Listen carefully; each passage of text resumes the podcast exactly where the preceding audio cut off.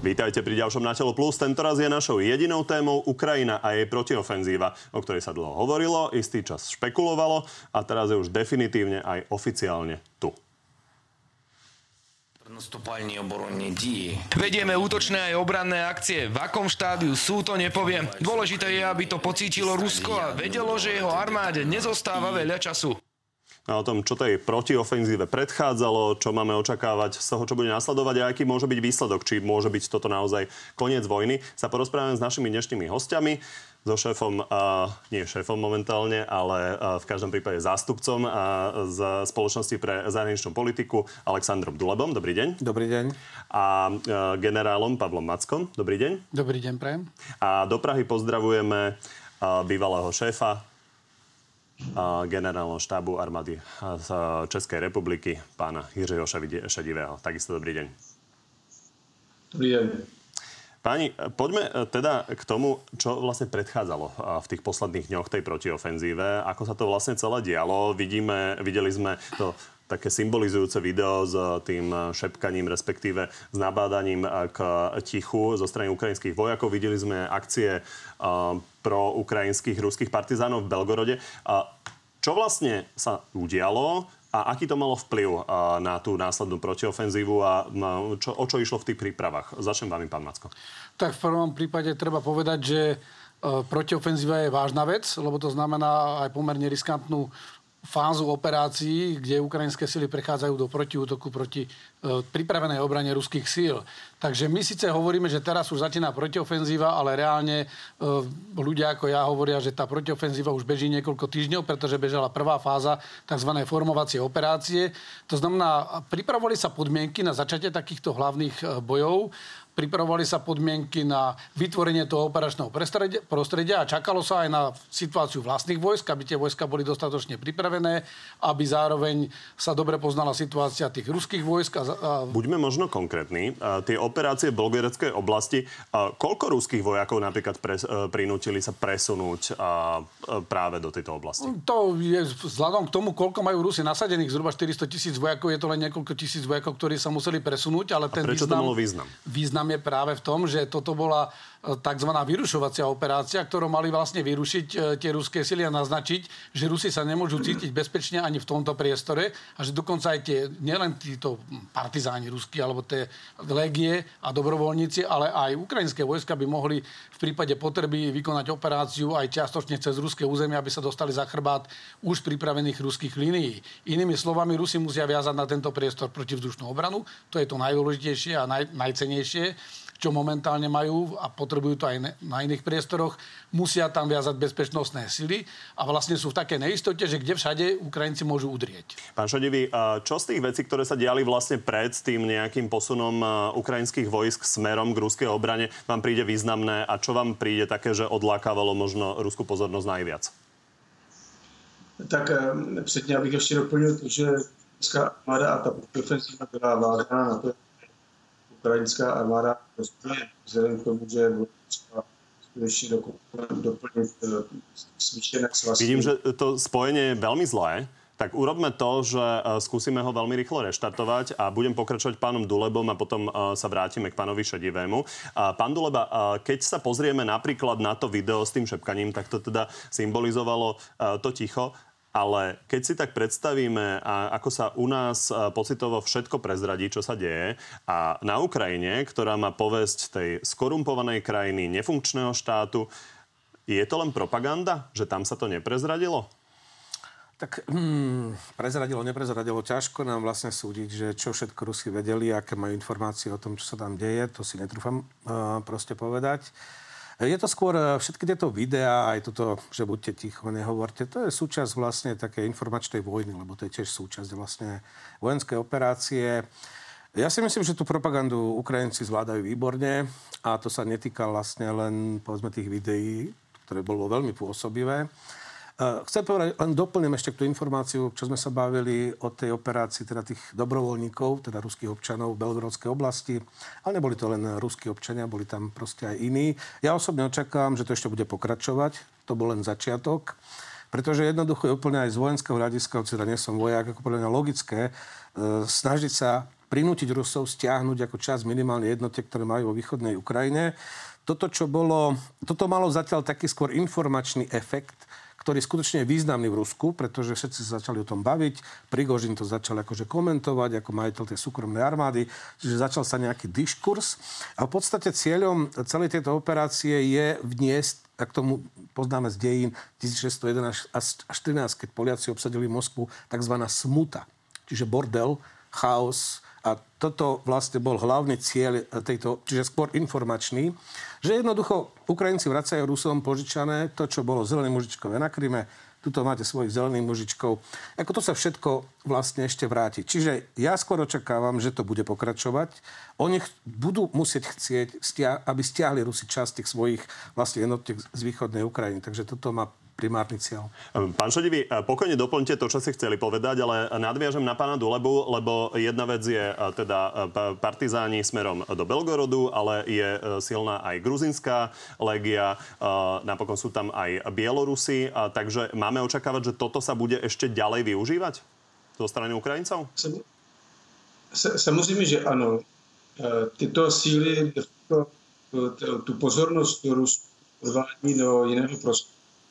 A nejenom, že tam musí chovat část svých vojsk, ale samozřejmě, že musí bezpečit i po té stránce vybavení těch, které jsou plány a za druhé také zabezpečit celkový ten prostor logistického.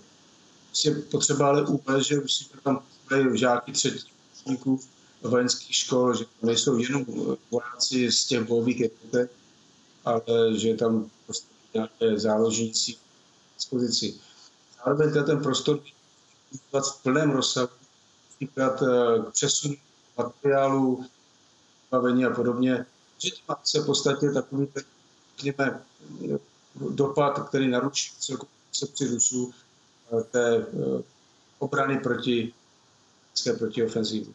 Mrzí ma, že to spojenie je také mizerné, ale myslím si, že je teda, dúfam, na hranici počteľnosti, že sme rozumeli to, čo pán Šadivý hovoril.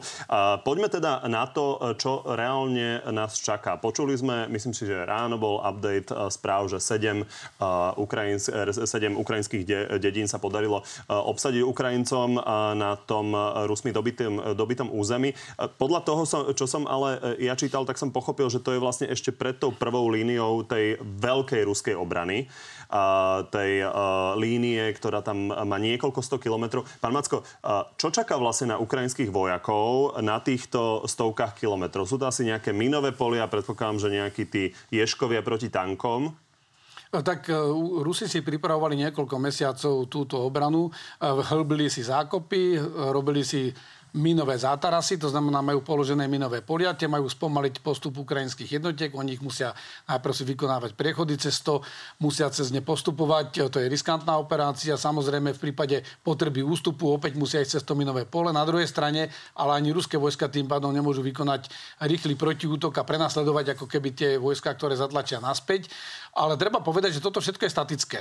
Je to veľmi náročné v tom začiatku, než sa vám podarí prekonať tú prvú líniu a než sa vám podarí to ako keby otvoriť ale pokiaľ sa vám to podarí prekonať, tak samozrejme už potom celá tá ruská obrana je závislá na tom, ako rýchlo dokážu presúvať zálohy z tých ďalších sledov a z, z tej hĺbky ruskej zostavy záložnej jednotky na doplňanie tých početných stavov na tých miestach, kde vznikne prielom. Preto teraz to, čo vidíme, je, najprv sme videli tie formovacie operácie, že útočili na veliteľstva, ďalej od tej línie dotyku útočili na nejaké logistické sklady a, a sabotáže robili dokonca až na ruskom území e, na tých prístupových logistických trasách, lebo ruská zostava je veľmi náročná na logistiku, je taká rozťahnutá pozdĺž toho pobrežia.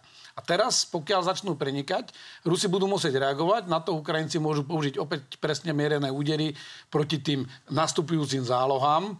A preto testujú na viacerých miestach. Vidíme, že už to nie sú len taký prieskum bojom, ale už je to naozaj taktické útoky.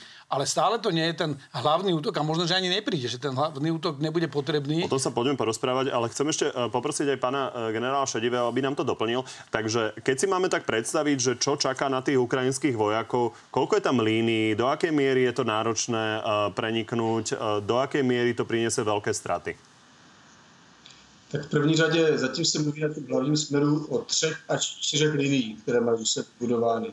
Myslím si, že dneska se buduje na linii krycích sil, které mají za cíl za prvé zpomalit postup těch útočících vojsk a za druhé nějak kam směřovat. Mimochodem, to je i cíl například položených minových polí. V těch prostorech, které eh, se to povede Rusům, skutečně budou směřovat vojsk do nějakého který je zastřílený, připraven, tak tam může být Ukrajinci velké ztráty. A potom je ta hlavní strany, která je významně vybudována, ať už z hlediska zákopů, ale i těch pevnostek, které jsou připravené k tomu, aby tu obranu velmi zasílili. Připravená palebná postavení, manévr na těchto palebných postavení. Už tam kolega jsou připravené čáry, stačí druhý a zálohami. Ty komunikace jsou připravené. Mají u sebe zase připraveno v tom smyslu, že znají například časy, pokud se tam dostanou. Znají, jaký tam jsou možnosti pro podobně. Takže tohle to bude nejprvnější na tom prvním eh, sledu první linii ochrany. Tam si, že bude nejvíc na lidském životě zároveň techniky. Myslím si, že bude opäť dobré poprosiť režiu, aby to skúsila ešte raz reštartovať, lebo je to na hranici počiteľnosti. Ďakujem, pán Šadivý. Pán Duleba, je jasné, že nejaká ľudská sila to muselo vybudovať, tie obranné línie. Ako sa Rusom darilo s mobilizáciou? tak stále vlastne ešte doteraz ťažia z tej mobilizácie prvé, ktorú Putin vyhlásil v septembri minulého roku. Oni mobilizovali teda podľa rôznych údajov 316 tisíc, cez 300 tisíc ľudí. Trvalo samozrejme niekoľko, e, niekoľko mesiacov, pokiaľ ich boli schopní teda vyzbrojiť, ale aj vycvičiť. Čiže v podstate gro ako týchto mobilizovaných už je ako nasadených. No a teraz vlastne sú rôzne údaje, že ich plán je do konca roka zmobilizovať ďalších 400 tisíc. Čiže mať ich pripravených na konci roka možno ako ďalšiu takúto várku, teda tých mobilizovaných a že už pripravených a nasadiť ich. Čiže Ukrajinci majú takéto okno príležitosti, ako toto leto a jeseň, skutočne urobiť maximum, čo vedia, pretože v podstate jednoducho je dosť pravdepodobné, že koncom roka Rusi budú schopní ako nasadiť ďalšiu takúto nejakú silu, ako na tento front techniky majú, aj keď teda tá moderná akože dochádza, ale jednoducho majú dosť tankov, delostreleckých systémov. Majú problém s, s s muníciou do delostreleckých systémov, ale čo viem, tak čo posledné, problém, ktorý riešajú Ukrajinci? Posle, ale posledné dva týždne, čo sme svedkami toho, v podstate už tá parita v delostreleckej paľbe na celej dĺžke frontu sa vyrovnala a práve tam, kde Ukrajinci utočia v tej záporožskej oblasti na tom úseku frontu, tak majú už prevahu miernu prevahu. Ale čo chcem ešte doplniť obidvoch pánov generálov, aspoň ja tu možno ako like to čítam, ale sme prvýkrát svedkami v tejto vojne, že niekto útočí vlastne na šírke frontu 140-150 km. Doteraz sme boli svedkami toho, či už išlo, ja neviem, operáciu, ja neviem, oslobodzovanie Kieva, alebo čo Rusi dobíjali Severodonec, Lisičansk, Bachmut, to sme boli svedkami doteraz, čiže tak lokalizované. Dĺžka frontu je akože obrovská, ale viac menej statická. To je, čo je nové teraz, ten posledný týždeň s tou, s tou protiofenzívou, vieš, že oni začali tlačiť tej dĺžke 120, 140, vlastne to je od hranic tej Kachovky, tej východnej, tej nádrže, až v podstate po Eh, hranicu tej Doneckej oblasti. Čiže toto je niečo nové. Čiže vlastne podľa mňa stále ešte ide o takú, o, o, jak ste to nazvali, ten formujúce tie operácie, pretože vlastne cieľom je rozpohybovať Rusov, ako v tom, eh, za tými druhej, tretej, štvrtej línii akože obrany a jednoducho prinútiť ich, aby ich niekde nasadili. Hej. A toto je podľa mňa cieľ tejto operácie, čiže keď sa Rusi začnú hýbať za tými líniami, na tých líniách obrany, tak momentálne Ukrajinci budú vedieť identifikovať to slabé miesto, kde bude možné udrieť. Možno mám zlé informácie, ale čo viem, tak vlastne za tento týždeň Ukrajinci nasadili zhruba 25% tých strategických rezerv, ktoré si pripravili ako do útoku. Na strane druhej Rusi majú už pohotovosti pozdĺž celej tej línie frontu vlastne takmer 90 ako toho, čo si pripravovali na obranu, čiže to je tiež vidno asi taký rozdielný potenciál jednej, jednej a druhej strany. Čiže myslím, neviem, ako dlho to môže trvať, dni, týždne, ale stále ešte proste nebudú, budú tlačiť, až niekde proste sa to bude musieť zlomiť a potom využijú tú možnosť a proste udru tam, kde teda Rusi to nebudú čakať, alebo hoci aj budú čakať, ale nebudú schopní reagovať. Pán Lansko, videl som, že chcete reagovať. Áno, ja... Takže tá otázka je úplne logická, že do akej miery sú toto vlastne ešte len uh, skúšania tej ruskej obrany a hľadanie uh, toho slabého miesta a do akej miery je to vlastne už nasadenie toho, čo má ja, ja by som súhlasil s tým, čo hovorí pán Duleba v tom, že naozaj cieľom týchto operácií je rozpohybovať tú ruskú obranu uh, donútiť ju presúvať rezervy, lebo tým vytvoria aj koncentráciu síl, ktoré sú dobré potom na ničenie palebné aj tými prostriedkami presne, presného palebného ničenia, či už Hajmarsami alebo Storm Shadow a podobne. Ale e, ja by som nie až tak úplne súhlasil s tým, že to je útok na 140 km, aby to vznikol milný dojem. Oni používajú celý ten priestor, je to dokonca viac, lebo to ide až hore potom k Bachmutu až do Luhanskej oblasti. E, tá podstata je, základná doktrinálna vec e, v, pri vedení útoku, ale vo všeobecnosti aj vo vojenstve je držať iniciatívu a mať slobodu rozhodovania a slobodu manévru. To je to, čo teraz Ukrajinci majú. To znamená, oni si vyberajú, to sú síce 140 km, 200 km úsek, ale sú to bodové miesta, kde oni vlastne vytvoria tú koncentráciu síly a snažia sa ako keby preraziť tú líniu obrany, tým donútiť aj Rusov aktivovať všetky tie e, palebné prostriedky, tým si ich odkryjú a zároveň e, rozhýbať aj rezervy tam, kde k tomu prielomu dojde. Súhlasím no. ale s tým, že... Súhlasíte s tou štvrtinou a možnej Áno, použiteľnej? Nie, ešte ani zďaleka nie. Ja som videl aj tie zábery, že čo bolo zničené. E, to sú stále, sa bavíme na úrovni rôd. To znamená aj tie leopardy, ktoré boli zničené alebo bredli, to je, to je tak malé množstvo tej techniky vzhľadom k tomu, čo majú. V a je to sa stále... ľudia strácajú. Rota, ja, ja brigáda. Ja nehovorím o stratách. Hovorme, hovorme o konkrétnych. Ja, ja hovorím stále o tom, že zatiaľ sme nevideli rozhodujúcu fázu bojov. To znamená, znamená, stále vidíme, ale ak sme videli predtým formovacie operácie v hĺbke, potom sme videli prieskum bojom, to je len také oťukávanie. Teraz vidíme taktické útoky, ale nehovoril by som, že to je nejaký ten útok na hlavnom smere. Ten hlavný smer sa ešte stále hľadá. On určite je v alternatívach nadefinovaný v tých operačných cieľoch, v tých plánoch vojnových, ale môžu byť aj dva, viem si aj predstaviť, ktoré by to boli, ale bude sa presne čakať na to, že až tá ruská reakcia bude taká, že keď nebudú už vedieť ďalej zareagovať, vtedy môžu Ukrajinci ísť do rizika a udrieť. Poďme to základné vysvetlenie, aby sa ľudia v tom nestra- nestratili v tých pojmoch. Koľko má rota vojakov? Rota má 100 až 200 vojakov podľa toho, ako, a, aká je jednotka to je. A v rámci brigády je koľko rôd? Takto, tie roty sa potom koncentrujú do práporov, až, až brigády tvoria prápory. Takže keď si povieme napríklad brigádu, tak akých teraz formovali Ukrajinci, tak sa bavíme celkovo s tou všetkou aj podpornou technikou zhruba o 250 kusov obrnenej techniky. To znamená, ak nejak... To je... koľko približne vojakov?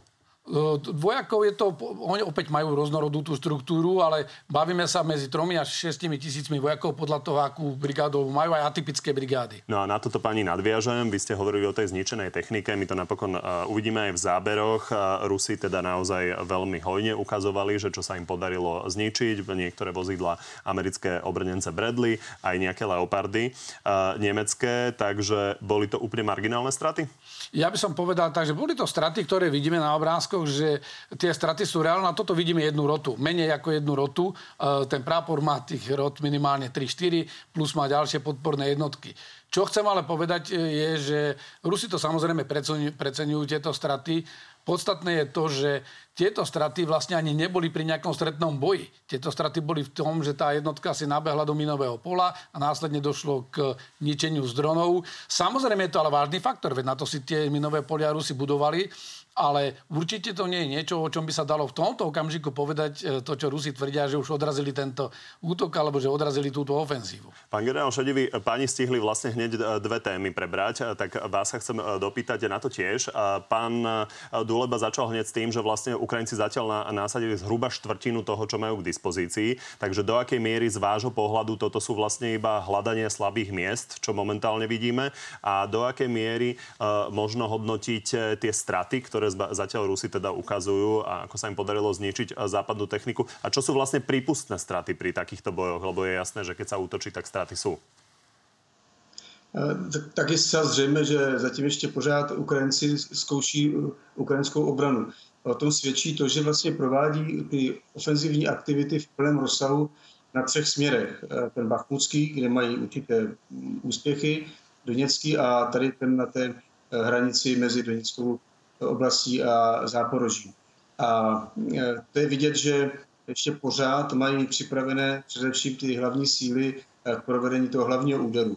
Já jsem řekl, ještě se pořád bojuje v těch prvních nebo před prvními liniemi obrany. Myslím si, že teprve ty hlavní síly přijdou. A samozřejmě, že tam přijde poměrně větší množství té techniky, kterou dostali Ukrajinci od státu Severoatlantické aliance. Koľko času môže trvať táto kvázi testovacia časť? bude používať. Koľko môže trvať táto kvázi testovacia časť testovania tej síly? No, to může trvat eh, možná 2-3 týdny. Eh, zatím vidíme, že nějaký zásadní úspěch tam Ukrajinci nemají. A čo sa týka tých strát, tak čo sú prípustné straty? Alebo akceptovateľné z hľadiska toho, že je jasné, že pri útoku naozaj straty prichádzajú? Zpravidla se mluvilo o 30%, pak už ztrácí jednotka svoji bezschopnost a je potřeba ji stáhnout. Poďme sa, pani, pozrieť na porovnanie vlastne tej sovietskej techniky a tej techniky, ktorú momentálne Ukrajinci teda dostali do rúk zo západu. Ale začnem, pán Duleba, možno tým, že či vlastne Ukrajinci už museli začať. Lebo oni majú napríklad, čo sa týka tankov, k dispozícii, myslím, z tých 600, čo im slúbili, asi 400, ale bolo nutné to teda už spustiť napriek tomu, že ešte nemali maximálnu silu, ktorá bola slúbená? Tak za prvé, ja už som spomínal, že toto leto a čas tejto jesene to je také okno príležitosti pre Ukrajinu, pretože Rusi nebudú schopní dodať nejaké väčšie množstvo vlastne vojakov vycvičených, pripravených jednotiek na to boisko skôr ako na konci tohto roka. Na druhej strane vedeli sme termín, keď požiadali o tú ťažkú techniku, že tak do konca marca to gro vlastne by malo prísť, takže mi tak logicky z toho vyplývalo, vyplývalo že vlastne od toho konca marca do konca tohto roka tie strany majú to, čo majú. Ukrajinci tiež vedia, že nejaké väčšie balíky pomoci tiež tak skoro ako nedostanú. Rusi vedia, že nevedia tam skôr ako na konci roka dostať ako nové, nové sily. Takže jednoducho je tu priestor, kde sú tie strany jednoducho musia vysvetliť, jednoducho povedané rozdať a uvidí sa vlastne akože kto z koho. Hej. Ak by to neurobili teraz, no tak proste bola by to chyba, nevyužili by príležitosť, ktorú teraz momentálne akože tí Ukrajinci majú. Takže bolo mi jasné, že to musia urobiť. Uvidíme, aký to bude mať priebeh, akým výsledkom sa to vlastne skončí, ale toto nemohli nevyužiť, túto príležitosť, pokiaľ chcú teda vyhnať Rusov zo svojho územia. Pani, súhlasíte, že to načasovanie bolo o tom, že Ukrajinci si povedali, že dostali maximum toho, čo v najbližších mesiacoch môžu mať zo západu a Rusi majú minimum toho, čo sú schopní teda dostať do bojového pola? Na to, aby ste mohli začať nejakú rozhodujúcu protiofenzívu alebo vážnu protiofenzívu, ako v tomto prípade, potrebujete mať splnené tri faktory, ktoré idú ale proti sebe. To znamená, čím dlhšie to odkladáte, vy sa síce lepšie pripravujete, ale zároveň dávate priestor aj tomu protivníkovi lepšie si pripraviť opravu, opravu, pardon, obranu, pripraviť si svoje obrané pozície, dosunúť si tam dodatočné zásoby. Takže je to dôležité mať, sledovať svoje vlastné sily a v určitom stave, keď už ste pripravení, aj keď nie 100%, ale vidíte, že aj ten super sa pripravuje, potrebujete udrieť. A tretí faktor, ktorý je dôležitý, sú aj, aj tie terénne a klimatické podmienky. To znamená, čakalo sa na to, aby bol vhodný terén, aby ste mali úplnú flexibilitu v použití všetkých prostriedkov. Lebo keď je rozbahnený terén, niektoré ním prejdú, niektoré prostriedky ním neprejdú. Tým pádom ste aj predvydateľní pre toho protivníka, alebo vie, že môžete použiť len určitá, určitú časť toho svojho portfólia spôsobilostí, ktoré vy máte. Teraz je ten stav ideálny, preto tá protiofenzíva prišla. Keby Ukrajinci čakali na optimálnu situáciu, dali by ešte väčší priestor Rusom a išli by do pripravenejšieho priestoru. Poviem príklad, ten Bachmut, vidíme, že tam sa im takticky protiútok relatívne darí. Je to aj preto, lebo to bol priestor, kde Rusi útočili, a vlastne prechádzajú do obrany, ale nemajú tam pripravené nejaké pevné obrané pozície. To znamená, to je jeden z dobrých kandidátov na, aj na protiútok, lebo vlastne vtedy ste najzraniteľnejší. Vy keď kulminujete v útoku a skončíte, tak vám trvá nejaký čas, než sa preskupíte, než sa preorientujete a než si pripravíte tie pevné obrané pozície. Takú tú rýchlu obranu viete zaujať aj hneď. A to, je, to, je, to sú tie faktory, ktoré vlastne idú akoby proti sebe a niekde sa vám v tom časopriestore stretnú v jednom bode a tedy musíte sa rozhodnúť. Pán Šedivý, pán Macko hovoril napríklad o počasí. Nápadá mi teraz otázka v súvislosti s tankami. Veľa sa hovorilo o tom, že západné tanky sú celkovo ťažšie, čiže ťažšie manevrujú v nejakom horšom teréne. Takže toto sú napríklad podmienky, ktoré bolo treba zvažovať napríklad aj pri použití vlastne západných tankov Leopard?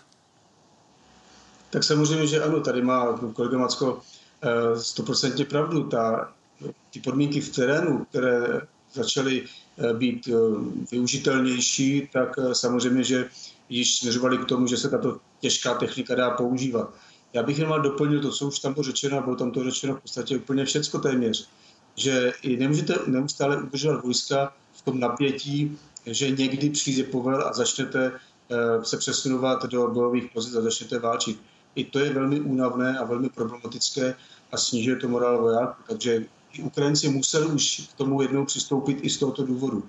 Ten, ještě bych doplnil ten ruský důvod. Rusové přechází v obraném průmyslu na skutečně válečnou výrobu. Oni to už ty opatření udělali v minulosti také, ale teď už se ten obranný průmysl rozjíždí na vyšší otáčky. To znamená, že se zvyšuje počet zbraní, které Rusové dostávají zpátky na frontu.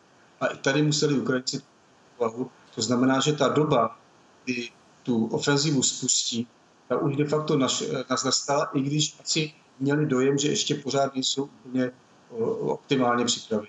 Keď si porovnáme tank T-72 z 80 rokov, povedzme, a tie Leopardy z 80 rokov, Leopardy dvojky, čo oproti sebe stojí? Čo má väčšiu výhodu a v čom sú tie Leopardy lepšie? Tak e, v každom prípade aj tie Leopardy sú v rôznych verziách. Majú tam tie 2A4 a majú Leopard 2A6. E, bavíme sa o dĺžke dostrelu, účinného dostrelu. Bavíme sa o tom prístrojovom vybavení, po, spôsobe zameriavania systému riadenia palby, ktorý je generačne niekde inde. To znamená, ten Leopard si vlastne reálne, pán generál Šedivý je tankista, ak si dobre pamätám, tak ten Eh, Leopard si de facto ten eh, tank T-72 nepripustí k telu. To znamená, dokáže ho ničiť na väčšiu eh, účinnú vzdialenosť a tým pádom máte taktickú výhodu. Druhá vec je, ten tank Leopard je aj pomerne odolný tank, aj keď tie modernizované verzie tanku tá B3 verzia 72 už má aktívny pancier. Predsa len celková tá výbava aj komunikačné zariadenia v tom Leoparde sú podstatne väčšie. To znamená lepší situačný prehľad, lepšiu odolnosť a väčšiu účinnú alebo väčšiu vzdialenosť e, tej účinnej palby a plus samozrejme má aj špičkové nočné prístroje. To znamená, to všetko sú výhody, ktoré sa dajú využiť, ak ho použijete napríklad noci. Pán Šedivý sa usmieval. Súhlasíte. Dostrel bude asi kľúčová vec.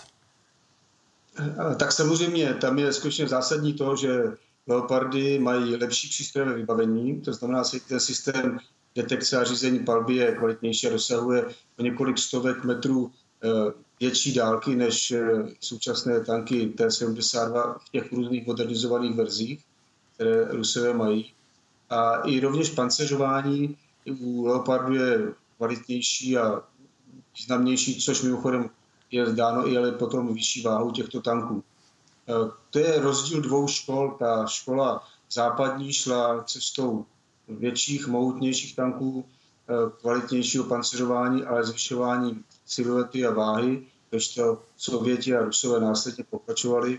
Eh, to byla ta snižování siluety radši lehčích tanků, ale v zásadě je potřeba říct, že skutečně generačně jsou tanky Leopard v té verzi A2 7 a možná dokonce i 8, pokud se mluví o této verzi, tak jsou mnohem dál. Poďme sa teraz podrobnejšie pozrieť na situáciu v Rusku, lebo o konci tej vojny sa samozrejme nerozhoduje len na bojsku, ale vplyv bude mať aj politická situácia v Kremli a ruská verejná mienka. Takto zatiaľ vojnu na Ukrajine, ktorú už prestal najnovšie volať špeciálna operácia, hodnotí Vladimír Putin. Áno, protiofenzíva sa začala. Vidíme, že aktívne používajú svoje zálohy. Ani na jednom mieste ale neboli úspešní, to je jasné. Zlyhávajú. Zabránili im v postupe naše hrdinské vojská. Moderné zbranie a správna organizácia. Pán Duleba, je samozrejme úplne logické, že Vladimír Putin bude bagatelizovať akýkoľvek e, úspech Ukrajincov. Aká môže byť teraz nálada v Kremli? No, myslím si, že veľmi ponúra. Pretože toto je už vlastne pomaly rok a pol, čo tá vojna vlastne začala, to už mala byť do týždňa na začiatku vlastne hotová, čiže každý deň po tom týždni tá nálada je logicky ponurejšia, ponurejšia, pretože sa nedarí dosahovať vojenskými nástrojmi politické ciele, ktoré Putin zadefinoval. Od zhruba júna minulého roku máme ten cieľ, že oslobodenie Donbasu už na demilitarizáciu, denacifikáciu a iné veci, ktoré vlastne spomínal na začiatku, to už vlastne ani nespomínajú. No a teraz e, fakt je taký, že ruská armáda stratila schopnosť útočiť. ako dobíjala mesiace, akože ten Bachmut a Soledar. Všetci očakávali, očakávali práve predtým, než začne Ruska, teda ukrajinská protiofenzíva, že Rusi sa pokusia o tú zimnú, tak ako sa pokúsili teda v tom februári, pretože vedeli, kedy tá ťažká technika na tú Ukrajinu príde. Chcem len zúrazniť, že povedzme ten pomer tých tankov stále je v neprospech Ukrajiny. Oni zhruba teraz majú nejakých 1200, možno 1300 tých tankov aj s tými západnými tankami. Rusi tam majú 1800, ja neviem, aké majú kapacity vyrábať vlastne ako rýchlo, akože moderné tanky, ale nie, oni majú väčšiu silu, ako majú tam viac vojakov jednoducho. Oni sú schopní, Ukrajinci majú lepšie zorganizovaný systém mobilizácie, prípravy, trénovania tých jednotiek. Lebo treba povedať, že keď hovoríme o tých rezervách, ktoré si pripravili do útoku, tak to sú vojaci vycvičení v členských krajinách NATO. Čiže ktorí vedia ovládať tú techniku, vedia, e, naučili sa vlastne aj bojovať podľa štandard, akože na toto najlepšie, čo sa vlastne dá. Čiže toto je tá pripravená rezerva, ktorá stále ešte čaká na ten hlavný úder a cieľom toho, tu, čo sme svetkami, ako sme sa tam bavili, je skôr rozpohybovať ako tých Rusov v tej obrane a potom, aby zistili, že kde bude to slabé miesto. Čiže ja som v tomto zmysle som optimista. Rusi už z vojenského hľadiska nevedia ponúknuť nič. Oni už použili všetko, čo mohli 80 e, strategických zásob, akože rakiet si vystrelali z plochodráhov letu, ale aj tie balistické, tie Iskandery už používajú úplne výnimočne, vedia si vyrobiť pár kusov teraz akože mesačne. Čiže ukazuje sa, že Rusku dochádza vojenská sila, dochádza vojenský dých, zatiaľ čo v prípade Ukrajiny so svetkami toho, že tu rastie tá kapacita, už nehovorím o tej vôli bojovať a vyhrať túto vojnu, pretože keď sa bavíme o preskumoch verejnej mienky, tak jednoducho tam máte 80% Ukrajincov proste si želá, žiadny kompromis s Ruskou Rusi musia vypadnúť z celého územia Ukrajiny, tak ako boli, bola medzinárodne uznaná v hranicách roku 91. Čiže ak máte takúto vôľu bojovať, takúto vôľu podpory a mobilizácie, čiže tá armáda, to sú hrdinovia pre nich. Hej? To je úplne proste iný vzťah tej armáde, Čiže jednoducho oni, Ukrajinci idú. Idú, rozumne to robia. Prvýkrát teraz idú frontálne útočiť. Oni neútočili to teraz frontálne. Pri Kieve to bola pánvica, pri Chersone to bola pánvica, pri Charkove... Čo je pánvica? Pánvica je, že proste oni to hovoria skavarotka, to taký výraz používajú ukrajinskí títo vojaci, že zohrievate e, pánvicu, až na nej bude tak horúco, že, musí, že ten, kto je na tej pánvici, musí z nej vypadnúť, lebo, lebo tam zhorí alebo jednoducho sa dostane do zajatia. Čiže oni doteraz zohrievali panvice a pri, a pri tom Charkove to bolo vojenská, vojenský um, lesť. Presvedčili všetkých, že idú dole na Cherson.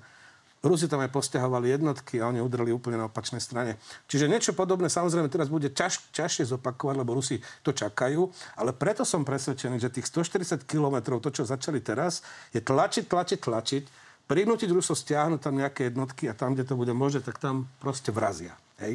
A majú stále pripravené tie špeciálne jednotky, čiže oni ich ešte vlastne nenasadili. Takže keď Putin hovorí, že vybavené po týždni, tak ako si myslím, že hlboko sa milí. Pani, tak poďme na to, čo sa teda môže stať z hľadiska výsledku tej ofenzívy. E, bude to trvať v každom prípade mesiace, to sa asi zhodneme. Určite áno. Ja som bol e, pred, už teraz to je 6 týždňov, som bol predtým, než začali tú protiofenzívu. Bol som v Kieve, mal som možnosť navštíviť všetky ministerstva, generálny štáb, e, mali sme v takej skupine VIP, kde sme sa bavili o týchto prípravách.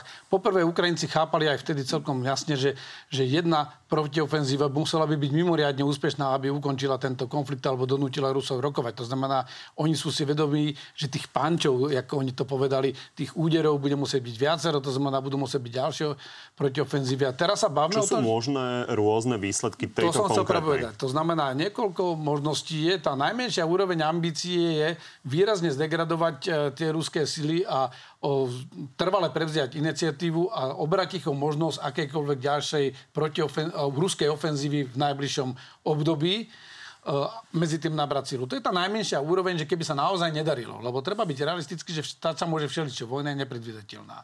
Tá realistická úroveň ambícií je nájsť to slabé miesto a preraziť, pokiaľ možno preraziť buď e, smerom k Azovskému moru a rozdeliť ruskú zostavu na dve časti. Tá pambica, to sa volá vlastne formovacie operácie, ktoré sa zmenia na hlavný druh bojovej činnosti, ktorý dosiahne aj rozhodujúci efekt. To bolo to v tom Chersone, že odstrihli ich od zásobovania a vlastne tak dlho ich tam varili ako žabu, až vlastne donútili ten zvyšok jednotiek sa stiahnuť.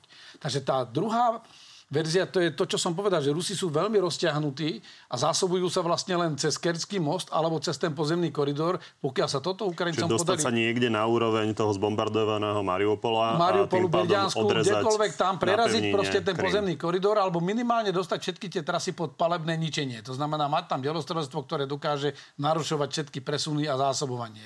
To isté sa dá ale urobiť napríklad aj obchvatom, že keby sa prešlo do Starobilsku a zničili by Starobilsk. Preto aj tie útoky v Belgorodu majú význam, pretože to je jedna z tých hlavných zásobovacích trás.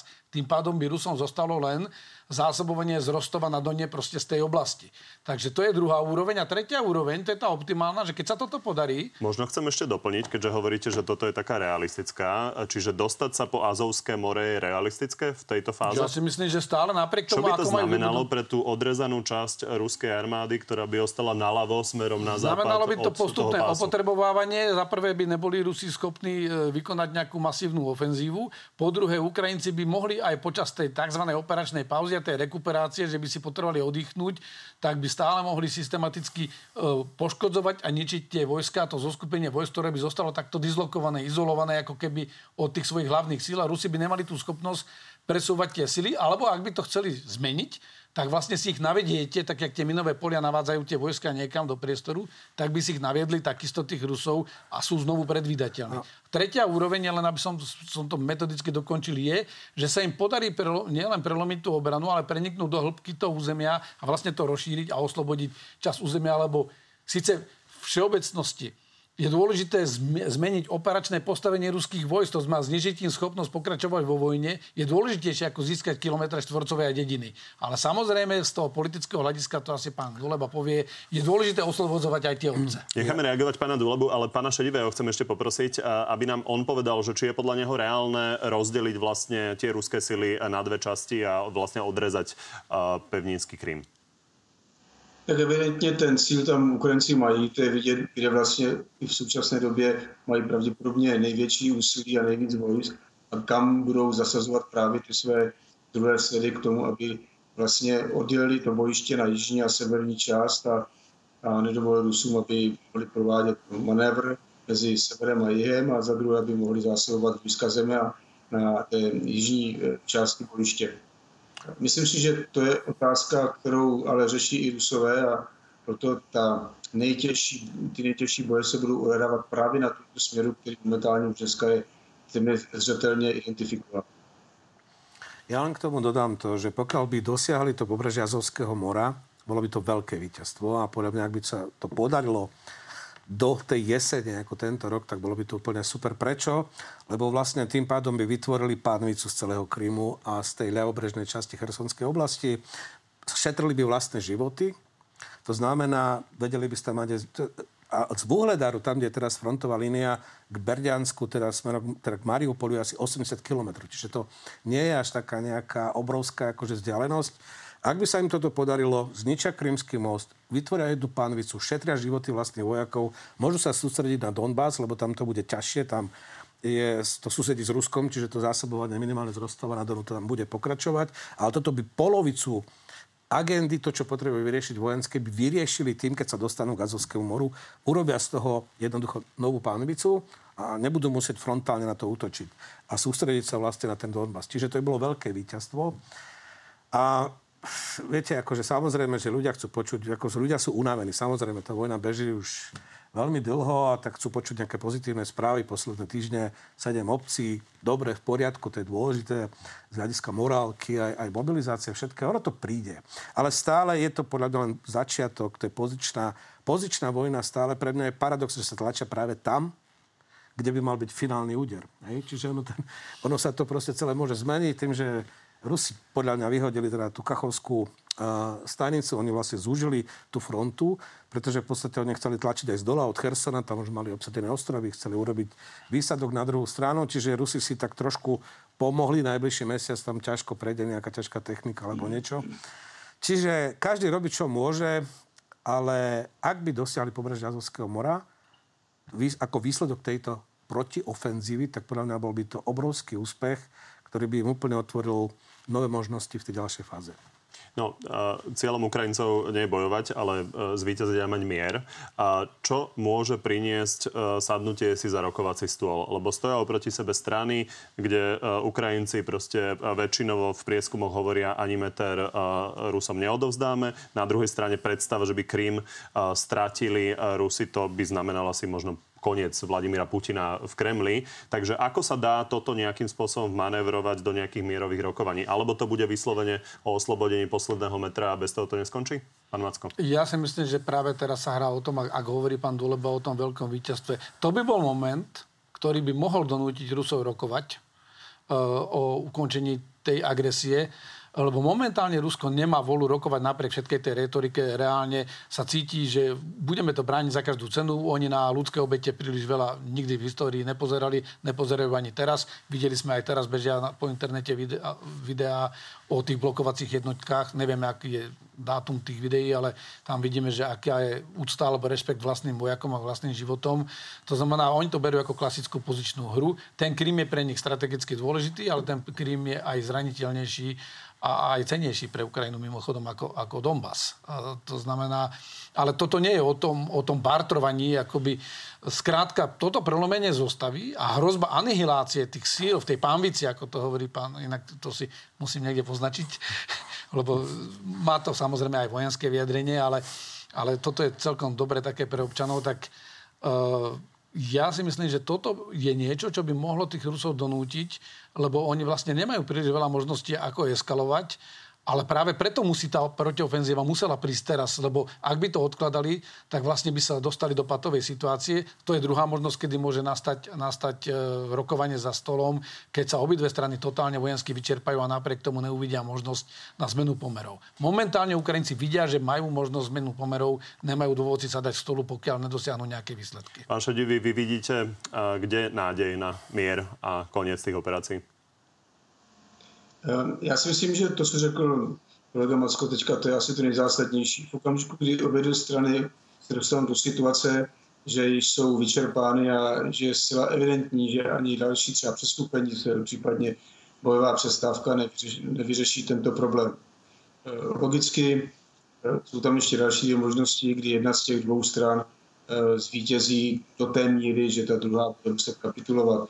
Ale to si myslím, že taková situace nenastane nastane v určité fázi nějaký rovnovážný stav, eh, který nakonec vygeneruje onu situaci, kdy se začne vyjednávat.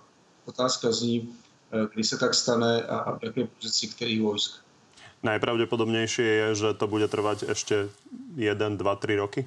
Ja som na začiatku roku povedal, keď som videl, ako prebieha, ako sa kulminoval ten ukrajinský útok a ako sa Rusie pokúsili o ten protiútok, lebo to naťahuje čas tak ja som vtedy povedal, že už je menej pravdepodobné, že ten konflikt sa ukončí tento rok. E, samozrejme, vylúčiť sa nič nedá, e, lebo na konci to môže byť jednoduché politické rozhodnutie v Kremli. A ten konflikt môže skončiť za dva týždne. Ale myslím si, že bohužiaľ pripravme sa na to, a treba aj, aj z hľadiska našej zbrojnej Takže produkcie... čo považujete za realistické? Koľko minimálne ja to bude ja trvať? Ja si myslím, že to bude ešte minimálne do budúceho roku trvať. To znamená, v priebehu budúceho roku ešte uvidíme operácie. A teraz bude zásadné to, že ak Rusi znovu rozbiehajú, to čo hovorí kolega Šedivý, ak Rusi znovu rozbiehajú ten, tú vojenskú mašinériu a prechádzajú na vojnovú ekonomiku, tak my už naozaj nemáme na čo čakať a musíme e, minimálne tú zbrojárenskú výrobu pre vlastnú potrebu aj pre podporu Ukrajincov musíme rozbehnúť na plné obrátky, lebo my tak či tak budeme musieť zmeniť našu našu pozíciu a naše postavenie, takéto odradzujúce a obrané postavenie, to je to, čo sa bude hovoriť určite aj na samite. My musíme si posilniť našu obranu. Na to? myslím ako celé na to. Musíme si posilniť obranu. Takže tu je synergia medzi tým, že to, čo potrebujeme zvýšiť obrátky zbrojárenského priemyslu pre nás, vieme aj dočasne použiť pre Ukrajincov, ale bez ohľadu na to, ako dlho to bude trvať. Rusko nebude porazené na hlavu, to znamená, Rusko bude aj ďalej existovať s týmto potenciálom a je to štát, ktorý momentálne nejaví známky toho, ale to asi skôr je na kolegu, nejaví známky toho, že by dramaticky mal zmeniť svoje e, zámery. To znamená, po pár rokov, keď sa zotaví, predstavuje vážnu hrozbu pre nás. A my máme len krátke časové okno, aby sme si pomohli. Jedna vec je prakticky spočítať nejaký vojenský, ekonomický potenciál a podobne, ale potom prichádzajú aj rôzne čierne labute, teda niečo, čo nevieme si vôbec predstaviť. A v čom si myslíte, že by niečo takéto mohlo nastať, čo by bolo pravdepodobné? Je možné, že by výmena v Kremli v podstate zastavila, zastavila túto vojnu? A politické rozhodnutie, tá vojna môže skončiť tak, ako začala. Politickým rozhodnutím v Kremli. No a e, viete, ako jedna vec je pozerať na ten konflikt len z hľadiska to, ako prebieha ako prebiehajú tie vojenské aktivity. Počkajme do konca roka, lebo skutočne sa môže stať čokoľvek. Nedá sa vylúčiť nič. Jediné, čo sa dá vylúčiť, podľa mňa, je to, že Rusi obsadia Kiev a inštalujú tam nejakú proste svoju babkovú vládu. Ako na toto môžeme ako zabudnúť. Čiže to, čo tá celá tá tzv. špeciálna vojenská operácia nenaplnila svoje ciele, je to vlastne neúspech za neúspechom. Počkajme na hospodárske vlastne výsledky tohto roka, pretože vlastne Minulý rok Rusko nepocitilo tie sankcie ešte tak, pretože jednoducho vtedy bola zvláštna situácia. Oni síce aj menej exportovali pod hľadiska objemov ropy a zemného plynu, ale tým, že bola panika na trhoch európskych, že či to zvládneme, nezvládneme, či prežijeme tú zimu, či to dokážeme. Ukázalo sa, že to vieme akože zmanéžovať. Teraz nikto nebude akože kupovať akože ruské súroviny. Rusko tiež nemôže žiť jednoducho len z ničoho. Nemôže nahradiť európsky trh čínskym alebo indickým. Máme strop, vlastne cenový strop na ropu. Ruský štátny rozpočet je nastavený tak, príjmy a, a ďalšie veci na tento rok, že priemerná cena bude 70 dolárov za barel, cenový strop je 60 dolárov, čiže tam je už a priorne akože jasná akože diera. Za prvé tri mesiace to rok, to prvýkrát po dlhých rokoch Rusko malo deficit ako štátneho rozpočtu klesli príjmy dramaticky a pritom chcem podotknúť, že vlastne sankcie na ropu... ale zaostáva z hľadiska predpovedí západu, uh, ako áno, tvrdo by mohli dopadnúť áno, sankcie na pretože v podstate tá ruská ekonomika nie je až taká zložitá, ona žije proste z, z obchodovania s niekoľkými komoditami. Uh, plyn nie je pod sankciami. V podstate my môžeme kupovať, to nie je problém, kto chce môže kupovať. Ropa uh, je pod sankciami, ale až od februára tohto roku. Čiže minulý rok ani nebola pod, decembri boli zavedené sankcie, čo sa týka teda uh, vlastne exportu ruskej ro- ropy surovej, teda z prístavov morskej. My máme výnimku, Maďari majú výnimku, Česi dostali na pol roka výnimku. Čiže až od februára tohto roku a už prvý kvartál vidíme sekeru kvôli vysokým vojenským výdajom. Čiže je otázne, ako dlho bude možné jednoducho balancovať ten štátny rozpočet tak, aby si Rusi mohli dovoliť pokračovať v tom, čo robia. Pán Šedivý, zakončíme to vašim odhadom. Koľko to celé bude trvať? Já si myslím, že ještě pořád v tomto roce budeme mít eh, válku každodenně na stole, ale myslím si, že to letní soustředění vojsk a to sražení to vytvoří podmínky pro to, aby se už ta válka směřovala ke konci vyčerpáním jedné nebo druhé strany. Možná, že počátkem příštího roku už eh, bychom měli mít zcela jasno, ale výsledek tohoto střetnutí v tomto létě bude rozhodující. Pani, veľmi pekne ďakujem za zaujímavú debatu. Ďakujem za pozvanie. Ďakujem za pozvanie, príjemný deň. Znátelo plus je to na dnes všetko. Pri ďalšom sa vidíme opäť v pravidelnom čase v útorok o 14. na životu na TV novinách alebo si nás nájdete v archíve a na podcastoch. Príjemné popoludne ešte.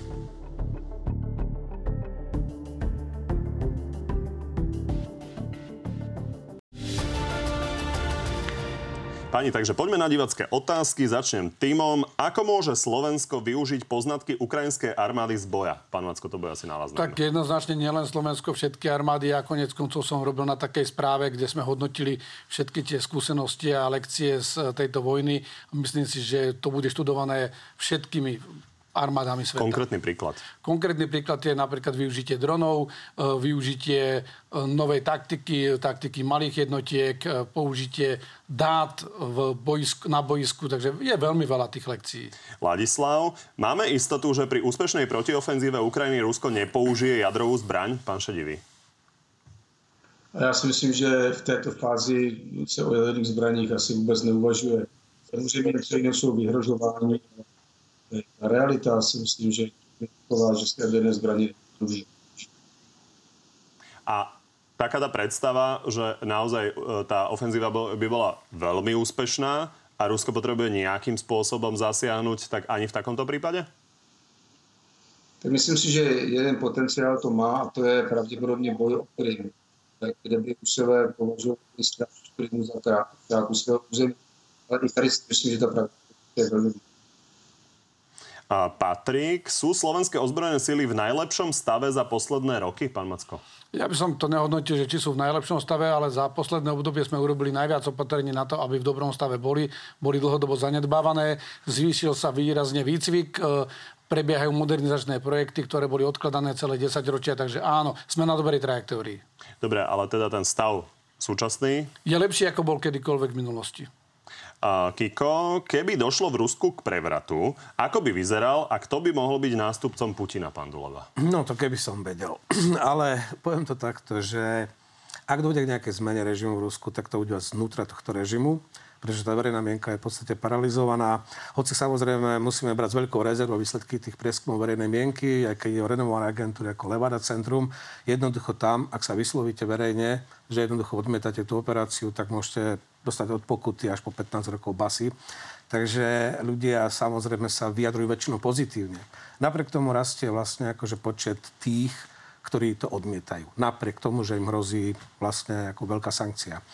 Čiže verejná mienka paralizovaná, opozícia v zahraničí alebo v base.